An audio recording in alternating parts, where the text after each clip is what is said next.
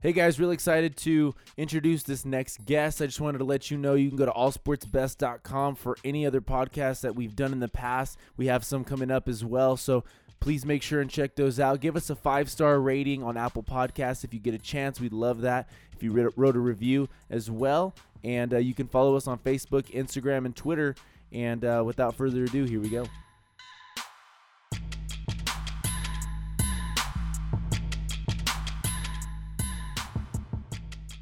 Hello, everybody, and welcome to All Sports Best. I'm Trey Gonzalez, and I'm here with a very special guest. I'm excited to introduce a Texas Rangers organization pitcher for the Nashville Sounds, Tim Dillard. How you doing, man?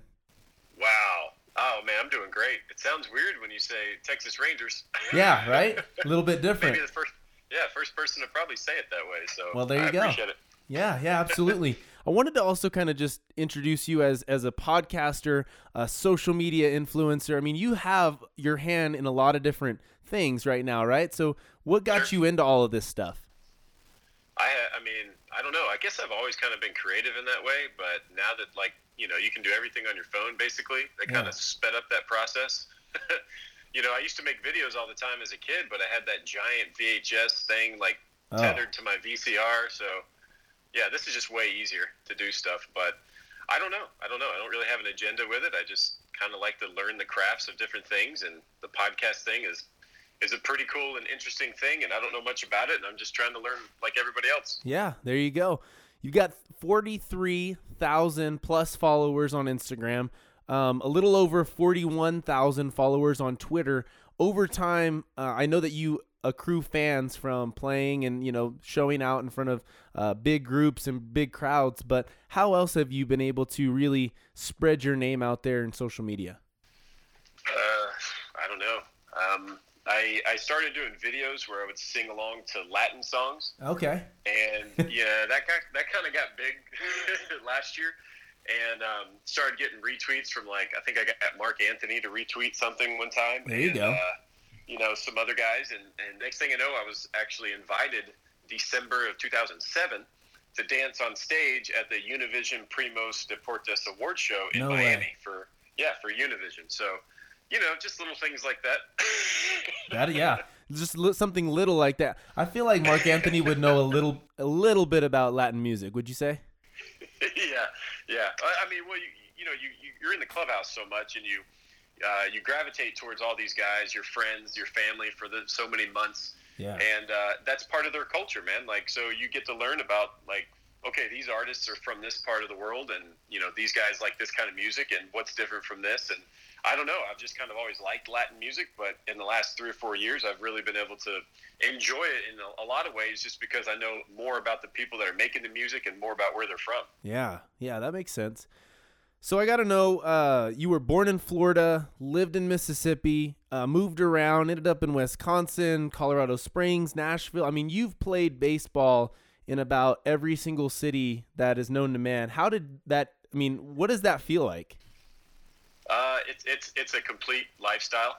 Um, you know, and what people don't know is that a lot of players that are in the in, in pro ball they do quit. Um, Yeah. You don't really hear about it that much, but you know, it's not for everybody, and it is a tough life. You know, the payoff obviously is tremendous, right? If you're one of the top one, you know, percent or whatever it is.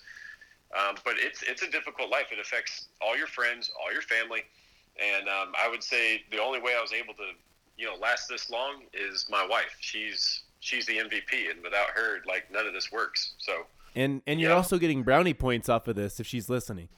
Yeah, no, she doesn't listen to. No, I'm just kidding. she's in the other room just in case.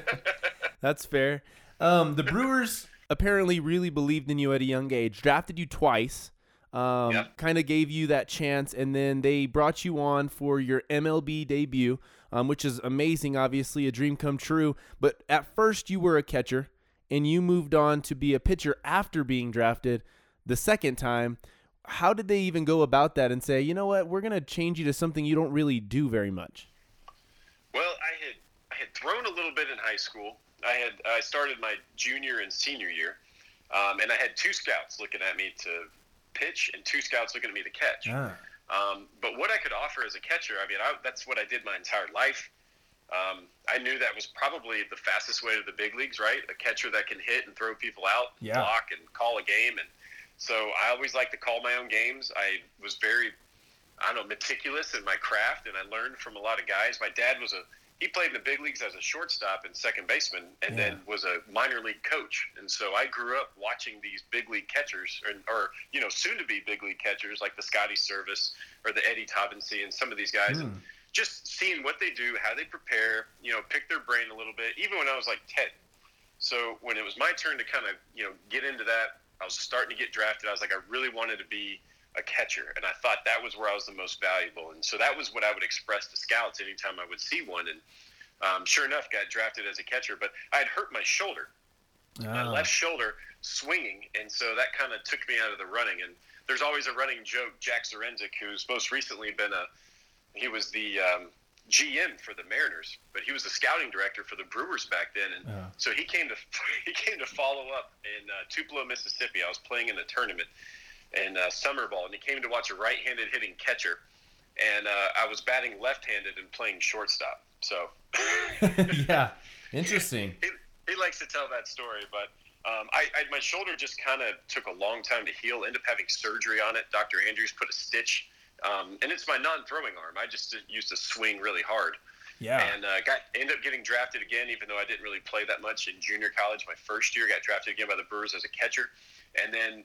I finally got healthy. I was finally hitting good. I was catching good, and uh, started to pitch a little bit back in college, like uh, the back end of the rotation, closing games. And anyway, when push came to shove, and the Brewers had the rights to me before the 2003 draft, they said, "Listen, we like you as a catcher, but we love you as a pitcher, and we think you could have a long career as a pitcher."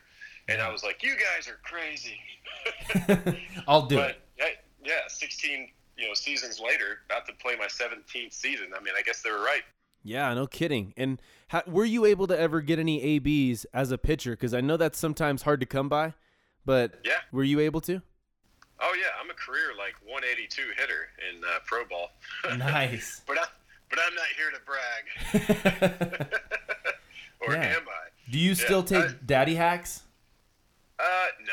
I mean, I, I, I don't. I hit a home run about three years ago. Nice. Um, but it wasn't like I took a you know a huge massive hack. I was more. I know what I'm seeing now. Like I walk up there as a pitcher, and everyone in the world knows you're a pitcher. So it's basically, can I hit a fastball? Right. You know, and I, I got actually I got a hit in the big leagues in 2008, and um, it was off of I don't even know who it was off of, but they uh, they threw a fastball and it was 86, and I swung through it like it was 110.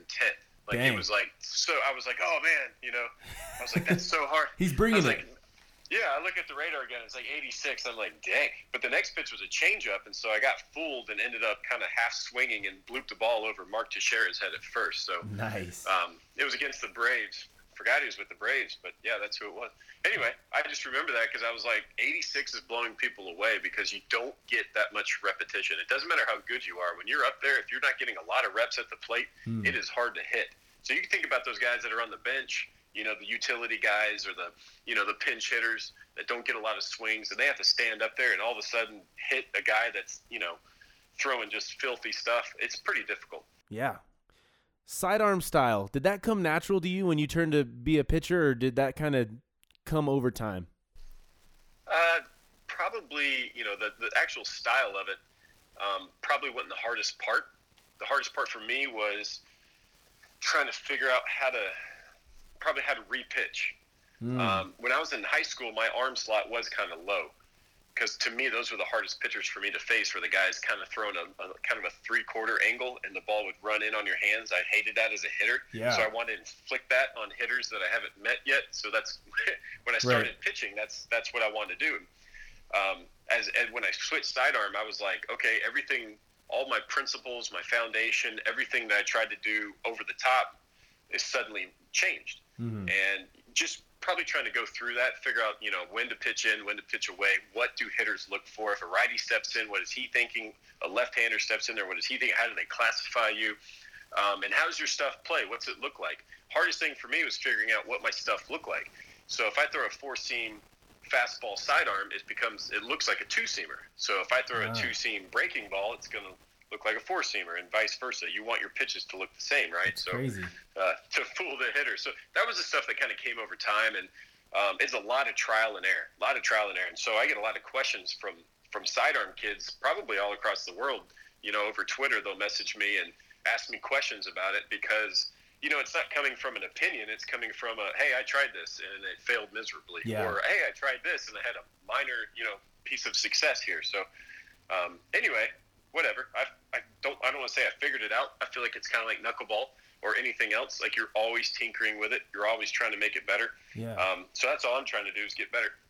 You got to tell me about back pain or arm strain. Is there any difference difference in you know pitching overhand to sidearm with those types of uh, I guess injuries or pain? Yeah, I mean, yeah, I, I never really had a lot of arm trouble. I was blessed in that area. I've never, I've never uh, missed a game due to injury in my career, and I know there's probably a lot of people who can't say that. Yeah. But um, yeah, I don't know. I just, to me, it was it was more shoulder, I guess, when I was over the top. But now that I'm sidearm, it's it's probably more like the back, lower back, and hips, just Mhm. because you're putting more strain on certain areas. Like if you're throwing over the top, think about with your arms over your head pulling to the ground yeah. you know, and you can kind of inflict that force with your legs and you know your back, and so then you've got to do that in sideways. So like you lean over and then you try to do that same thing. You can feel the strain on your back, right. and uh, I don't even know what some of the other places are called, but sometimes they're sore. so how do you prevent it? Do you use a lot of like resistance or strength training or what is your go-to to keep from your back or anything hurting too much? Sure. Um, I don't know if there's anything like super specific. I would say that I'm just like this is the one thing that I do. Um, but I, I do a boot camp class in the off season. I work out at this place called D1. They actually train football players across the country, like Oh. get ready for the combine and stuff. And Yeah. they, uh, I just take a simple boot camp class. When I first did it, I thought this is kind of cheesy, but it's very aggressive and. You know, you're because it's ever changing. Your body doesn't get used to it. So if you go do the same thing every day, your body's going to get used to it, and you're going to kind of master that skill of whatever it is. If it's push-ups or you know, doing a dumbbell dumbbell curl. But when Yeah. you start factoring in different things like crawling on the ground and Mm. you know, dragging chains around and you know all this other stuff, like you, you start to realize like, man, I'm doing real brute strength, and so you have to be very athletic to be a pitcher anyway. But to be a sidearm pitcher, I feel like you kind of have to step it up a notch. And this stuff just keeps me young. You know, it keeps me doing these movements that are going to be conducive to actually what I'm doing on the field because Sure. you're not going to be doing these cookie cutter, you know, uh, like you're bench pressing. Like you don't ever just do a bench press, right? Right. Um, so the idea of like crawling on the ground and doing a push up and then doing a burpee, like something like that's going to be a little bit more aggressive. So I feel like a ninja sometimes, just There you really go. loud, a really loud ninja. You should. I, I want to see a ninja series coming to your social media with uh with videos and stuff like that. I think we're gonna have to see if you can make that happen. yeah, yeah. I, you know, I see all these people posting like videos of like, "Hey, I did a workout today," you know, and baseball players are guilty of this too. I Yeah. just, I, I just can't be that guy. Like, I don't, I wouldn't expect anybody to care. Nobody No, cares if no. I work out or not. Maybe the Rangers do. Maybe they care if I work out. But that's about it. How's how is AAA in Nashville? Obviously, one of your favorite places to live. Obvi- your favorite place to live. Favorite one of your Yeah. favorite places to play baseball. You are first in wins and innings pitched, and second in Ks and games pitched. You're gonna head back there. Um, how much do you like it there? It's home. It's home. I didn't. When I set out playing this game, I really felt like a nomad for a while. I'd always kind of gravitate towards my my family in Mississippi, but I'd always be gone doing something. Right? I've Yeah. spent over two years of my life in Arizona, um, parts of Florida, uh, a little bit in Tennessee, and so when when push came to shove of like, all right, we're just going to be home. Um, I don't know. It was just an easy call. In 2007, we went through the season, got to know some people that were actually from Tennessee, but didn't have any really real friends. But we knew that this is where we wanted to live. Um, there's something about the city, and ever since then, it's just grown. I think like some weird number of like 100 people or 1,000 people a day or something move here. Uh, so I don't know if that's good or bad, but it's home. Yeah. Yeah. But the stadium, the stadium back then was, you know, old and you know, kind of run down. But that's what I knew. That was what I was used to. And so now they have a brand new stadium, and I've seen it as a as a visitor. Now I want to see it as a home player. Yeah, that's that'd be awesome. Be interesting. do you guys have any perks in Nashville or as the Sounds with music? Like you have musical performances at the uh, stadium, at the field, or do you just go and see them yourself? And, and do you have you ever had any cool experiences with music there? With music, uh, mm, they used to have the what is it like the celebrity softball thing? Okay. Um, so I remember one time. Let's see, my son's about to turn ten. He was maybe I don't know three months old, and we took him to the softball charity thing, and like uh, Hootie and the Blowfish guy was there. Oh, cool. And Carrie Underwood was there, and uh, I don't know some of the other people. I'm, I mean, we're not huge country music fans, but you know, it's still cool to see a bunch of people out there. Um, you know, just it was for a good cause, and I don't know, it was it was fun. I I think they still do something like that, Uh-huh. but at this nicer stadium, maybe I can get a VIP pass. Maybe I can pull that off. Oh, that's ideal for sure. I love the specificity of Hootie and the Blowfish guy. That's that's Yeah, yeah, amazing. yeah. Darius Rucker. I just, Yeah. you know, people, not everybody's gonna know who he is. I know who he is. I got you. Um, you have been doing a podcast, the Show and Go podcast. So kind of like a little Yeah. bit of a promo for you here. Um, it's Sure. with you and three other guys, one of them including Ben Zobrist. How did that get started, and um, what would you tell somebody that is thinking about listening to that podcast? Uh, if they're thinking about listening to it, they should just give in. Give in. There you go. listen. um, so Ben came to me, I guess, I don't know, maybe around this time last year, and um, I've known him for a long time, probably over ten years now, and he was like, "Hey, man, I'm just, you know, I'm at a point in my career, you know, I just." And this guy loves giving back, right? Like he just, Oh, he's cool. always looking for the next thing. And so I already knew what he was going to say, but he was just like, man, I'm looking to give back with knowledge, right? Like I, I, I feel like I have a lot to share um, and I want to put together a team. So like, what could me and you and you know a couple other guys, what could we do? And I was like, let's do a podcast. And he was like, that's really a good idea. And I was like, yeah. Hmm. So our church does a podcast, and so we just use their equipment. And we sit in a room, me being a pitcher, Ben being a everything guy, Right. switch hitter, Everything. World Series MVP. Yeah, Yeah. he's done it all. Plays every position. Um, so he, and then we also have his strength guy, Joshua Costello, who's Hmm. been his strength guy for and friend for you know 15, 20 years. And then you got Ryan Smaltz, who's the head coach at Trevecca uh, University in downtown Nashville. So we've all been buddies for a long time. We all love talking baseball, and it's literally us just sitting in the room and we talk baseball. And so we tried it a few times, and we realized we needed some sort of topic, even though the Yeah. stuff we were saying was probably interesting. Um, but we realized we needed more of a we need to have some Like a structure. guideline. Yeah, so we, we put coach, we call him coach. So we put Ryan in charge of um, of just giving us an outline of kind of what we're going to do. And so they like write notes sometimes and do this. I don't do anything. I just sit there, I introduce everybody, and they give a topic, and then it just reminds me of something that I remember in baseball, and I just that's the way I roll. But those Okay. guys are more, you know, that's why you listen to them more because they sound better. They have better notes and they know what they're doing. Me, I just kind of wing it.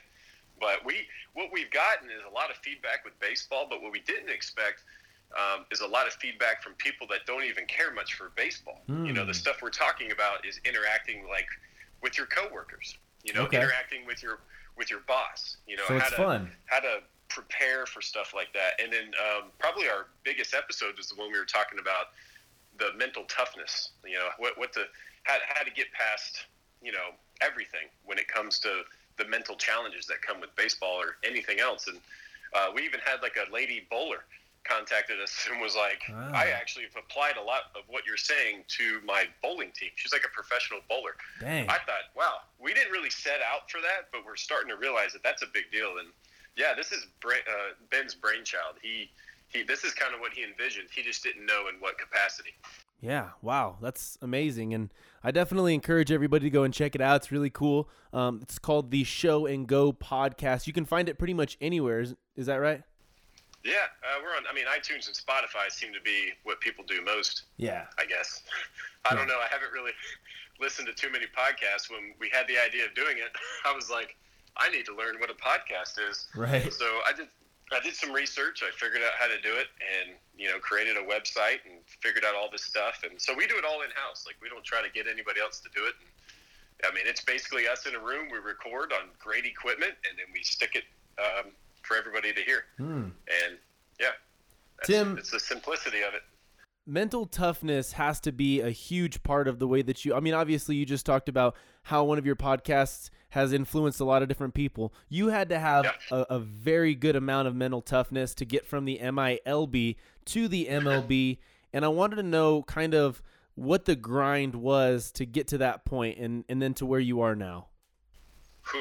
Um, there wasn't much grind to get to where I am now. I just kind of, I mean, maybe maybe a little bit of grit involved when it comes to uh, continuing to play. I Yeah. guess I could say that. Um, I don't know, man. Like it's, I, I think the the idea is that people go, okay, if I work hard enough, and and it, it, everything's going to pay off for me. And it's simply not that way. It's simply not true because I know guys that are always that were better than me, that worked harder than me, that Mhm. never got a shot in the big leagues. And I know people that haven't. I mean, I don't work that hard, but I know guys that have done absolutely nothing. They roll out of bed, you know, they get everybody out, or they all they can do is hit, and they're in the big leagues. So then you Mm. start going, well, what's the common factor? And then you realize there's really no common factor. The the best the best advice I could give somebody is to go, listen, that's out of your hands. You know, that's you can't control any of that. You can control if you show up on time or not. That you have some say so in that. If you want to be the guy that shows up late, that will probably hinder your chances of playing further Oh yeah. uh, down the road. But you know, as far as the stuff you can do on the field, um, it's it's very limited. And I think as soon as players know just how little control they have in this game, um, you can go one or two ways with it. You can be scared of that and say that's unfair or whatever, or you can go the other direction and go, wow, that gives me the freedom to go out there and literally have fun because Yeah. there's nothing that you can go out there and make happen. You just kind of have to go out there and play your game the best you can play and be okay with that. I like it. I like it. Your MLB debut came with the Brewers, like we said earlier. What was the biggest difference from minor leagues to major leagues as far as, I mean, honestly, everything goes? I guess this is a really broad question, but I mean, competition, perks, you know, travel, all of it. Perks. Yeah. Um, so I told we I don't even know what year this was 2011 maybe 10 11 12 Hmm. somewhere in there. I was with the Sounds for a long time, but we had Khris Davis who's now with the A's and uh, Okay. like 50 50 jacks every year. Very so good. He was in the minor leagues. Yeah, he was in the minor leagues, and so he kind of asked me the same question, like, "What's the difference? What's the difference between AAA and the big leagues? Like, what's the what's that thing that I need to know? Like, if you could tell me." And I thought it was great because he was a younger guy, and he, you know, sought out a guy that would give him sound advice, I guess. Which I don't know why he picked me, but I was like, okay. And I told him, I said, really, all right, the only difference between A ball and double A is that it's a little bit quicker. And the only difference between double A and triple A is that it's a little bit quicker. And then every, you know, triple A to the big leagues, it's a little bit quicker. It's just a little bit faster. So the idea there is that you have to kind of get out ahead of that. You know, you got to mm. know, as a pitcher standpoint, all right, how many people do I have on base? How many outs are there? Um, who's at the plate? What am I going to try to get this guy to do? Know the situation, but know the situation faster. You know, Mm. how many times do you see a ball hit back to a pitcher and he doesn't know where to throw it? Um, Yeah. Or a guy makes it out and he starts walking up the field thinking there's three outs. So, you know, have an idea of what the situation is, but faster. And as a hitter, you need to know that your body's going to tell you, I got to hit this thing out of the park, right? Mhm. Your body's going to tell you, this is how fast you can run. And suddenly you think you're going to get to the big leagues and be a, some sort of superhero where you can do everything that you couldn't do in the minor leagues. So I just encouraged him, the player you are now is going to be the player you are in the big leagues. Like, don't expect Wow. some special anything. I was like, if anything, fight against that because it's going to tell you you have to hit balls further and hit balls better or run faster, jump higher, throw harder. Like, your body's going to tell you that, and you have to say, no, I'm going to stay and do what I can do and Mhm. control what I can control. And uh, what's interesting is I saw him like uh, he got called up pretty soon after that actually, and I saw him down the road a few months later, maybe it was the next year, and he's like, "Dude, you were so right." He goes, "Everything was like just a little bit faster." And he's like, all I wanted to do was try to hit balls 900 feet. Make ESPN. Yeah, and I remember thinking that's about right because that's what I felt as a pitcher. I was like, I'm going to throw this 105. I've never done it before, but suddenly I feel like I can. Yeah. So that's what the big leagues is. It feels like it just gives you this this rush, you know, and like you feel like the Hulk out there. But in reality, you're just the same person, just on a bigger stage. What were some of your favorite perks as far as gear goes, as far as media, everything? Everything. The money was nice. Yeah. Don't let anybody tell you different. Um, yeah, that was I mean, but everything like you know, you take a charter plane in, in the minor leagues. You you um you, you have you fly commercial, so you got to wake up really early. You got to stand in line, do all that stuff, and you know you might be sitting next to somebody you don't know, and they want to be chatty at 5:45, so you kind of have to go. Eh, I'll put my headphones in, or I'll get to learn. I'll get to learn, you know, Gladys's grandkids or whatever. So Mm. You, you're kind of you know you're kind of fighting against the just the travel aspects to get to where you're going and, and the big leagues game's over you know you pack up the stuff's already packed you, you know go to the airport drive up to the plane get off the bus walk straight on the plane and there's like food and snacks and just anything you can imagine um, there, I remember one flight. There was eight different kinds of cheese, and I'm a big cheese guy, so this was a big flight for me. Oh, yeah. So I ate like a ton of cheese. So that's that's kind of what you're dealing with in in that regard. So to me, the perks part of it's just it's just a little bit easier. They just let you. It's just you know, it's, they they want to remove the big leagues wants to remove everything that could distract you from playing your best on the field. Yeah. So Okay. that's how they do it as far as payment. That's how they do it as far as insurance. Um, the perks of travel. Uh, your equipment is the best. You know, it's like your uniforms. They can tailor them exactly to your specs that you need. Um, you know, you're in the big leagues. They give you spikes. Like say you got an Under Armour contract or Nike or whatever it is. You know, they got the best grade quality. They'll give you a hundred different spikes, whatever it takes. You know, the bats are the best wherever you find bats. So they, they want to remove every single excuse you could imagine so you can just go out there and play your best. Peace of mind, all that to the side. Here it is. Just go play your best. And there's nothing wrong with that. I mean, No. that's the joy of it. That's why Yeah. everybody wants to play in the big leagues, right? Because Oh, of yeah. those things. What gear did you specifically like the most? Glove, cleats. Did you get any bats or batting gloves just for the heck of it? I mean, not legally. I probably took some. no, I'm just kidding. Uh, I know I've actually only used uh, two two gloves in my life as far Oh. as starting or as far as playing. Um, I've used two gloves, uh, but I don't know the spikes. Having just a whole bunch of spikes, I love wearing spikes. I wear them in batting practice. I, I power shag. Um, you know, it gets harder in the minor leagues. You don't get as many spikes. You kind of have to borrow them from players, or you know, guys are throwing them away. You're like, hey, let me grab those. Yeah. So I haven't had a, I haven't had an Under Armour deal or a I had a Puma deal once. Remember Puma? yeah. Yeah. So yeah, there's one time in the this is about the only thing I can say that was cool in the big leagues for me personally was there was a time when it was me, Johnny Damon, um, who else? Maybe Prince Fielder, and and Brian Shouse. I think were the only guys that had Puma in the league, like in 2006 or seven or eight. In all of baseball, I was in the minor leagues, but like in all of baseball, minor leagues and big leagues, there was only like four people that had Puma. Mm. So, yeah, Wikipedia, where you at? exactly. You are highly known for your social media and videos and stuff like that, and I'm going to get back to this, but is this something that you want to continue on for long, long after baseball? I mean, I, I mean, I'm getting up in age, man. People may not want to see an old guy making dumb videos. Doesn't mean I won't do it.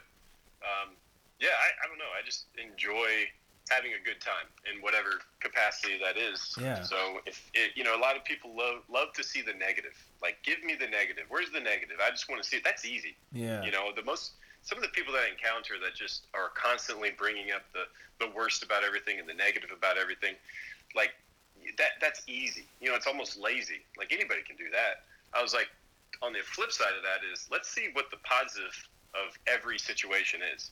So you kind of get out ahead of that. It's not really being pessimistic. I just expect things to kind of not go your way. That's life, right? You know, I, we, we, we think that it's supposed to be perfect and we'll hit this plateau of like, wow, life's just awesome for, Mm. you know, because I did all this stuff and I finally made it. It's like, no, man, every day is a struggle in some capacity. So I just accept that. Not that I'm pessimistic, but I'm prepared. So when the bus breaks down at 2 a.m., you know, and we don't have a, you know, a ride from the airport to the field that's an hour away, you know, you just kind of go, well, I kind of expected that to happen. Let's see what we can do. You know, we can we shoot a video or we can, Yeah.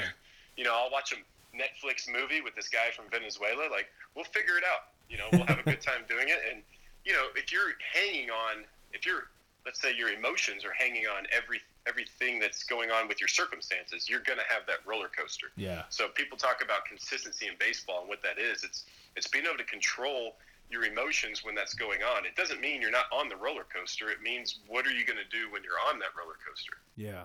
Okay. Definitely makes sense. And you have had an opportunity to get endorsed through your videos and stuff like that, sponsorships and commercials.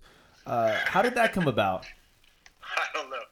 So people just reach out to me and they're like, "Hey, uh, you know, would you consider making videos for us?" And I'm like, "Sure." I've been paid maybe once, but I just do most of the stuff just for merch. Oh, I was cool. like, "You give me a shirt, yeah, you give me a shirt, I'll wear your shirt and uh, make a video." And um, I don't know. That's you know, to me, that's the minor league thing. Like, yeah. you're not you're not always going to get paid for it, but I know one year we did. Um, I made a video. I got contacted by Mueller Sports Medicine. Hmm. Uh, I think it's I think it's out of Colorado. Maybe not. I have no. No, actually, it's out of Wisconsin. I think. But anyway, they, Okay. this guy reached out to me on Twitter. Says, "I love your Twitter." I was like, "Oh, cool." He's like, "This is our products," and he goes through all this stuff, and I'm like, I was like, I don't know, maybe we could use some of that stuff. I was like, I'll shoot a video for you. Uh, and then, then I saw that they had um, Quench gum. Have you ever heard of Quench yeah. gum? Yeah. Yeah, so they're the makers of Quench gum. So I Oh. said, here's what here's what I need. I said, I'll make you a video with guys in the clubhouse or whatever. I was like, you know, send me whatever stuff you want. But I was like, I want a ton of that Quench gum. I was like, just give me like thousands of pieces of this Quench gum because we were in, yeah, we're playing in Colorado Springs and it's very dry there. You know, you're six thousand elevation. And I just realized, like, man, I'm always on the mound, and my mouth is just super dry. Yeah. And so next thing you know, we get this huge box. It has like a display thing, and I stick it up against the wall next to my locker, like a dispenser. And I just made sure it was always filled with quench gum. And guys would go by before the game, and they would get a handful and throw it in their pocket, and they would use it, and guys loved it. So I was like, man, everybody wins here. Like Yeah. nobody lost in this. Sure. Sure. So that's what I, I love it. I love it. I think it's uh, I think it's what social media was intended for. I know, you know, people like to use it for you know uh, bullying or whatever, but I think it's kind of like the One Ring in Lord of the Rings. Like it's Yeah.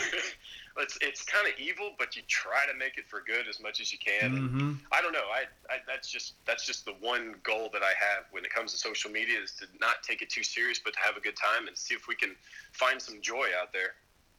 You went from clean shaven to to a beard as being basically one of your signature looks, and you even have an avatar with a beard on it. I mean, you've really embraced it. Where did this?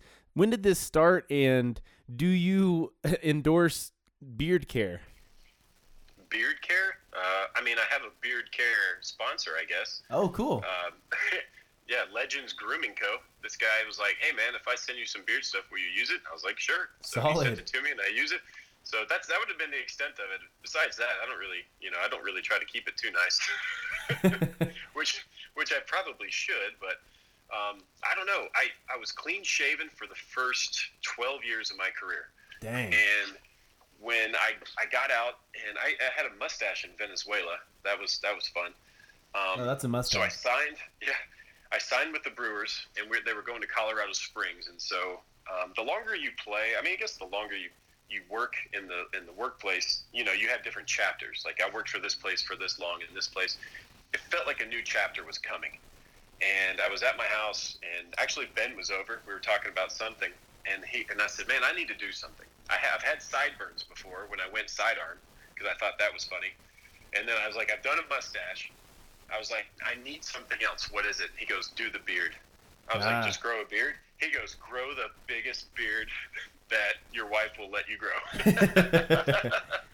and so that's what I did. I was like, all right, I'll just grow a beard, and it kind of just stuck. And I shaved it for the first couple off seasons, but then I had to keep it when I was dancing on stage um, in Miami for the Univision concert Ah. thing. But um, but usually I, I do shave it every off season. But this year I didn't. I kind of trimmed it, but it just became a part of me. I don't really know why. I forget it's there, but I forget what my face looks like most of the time.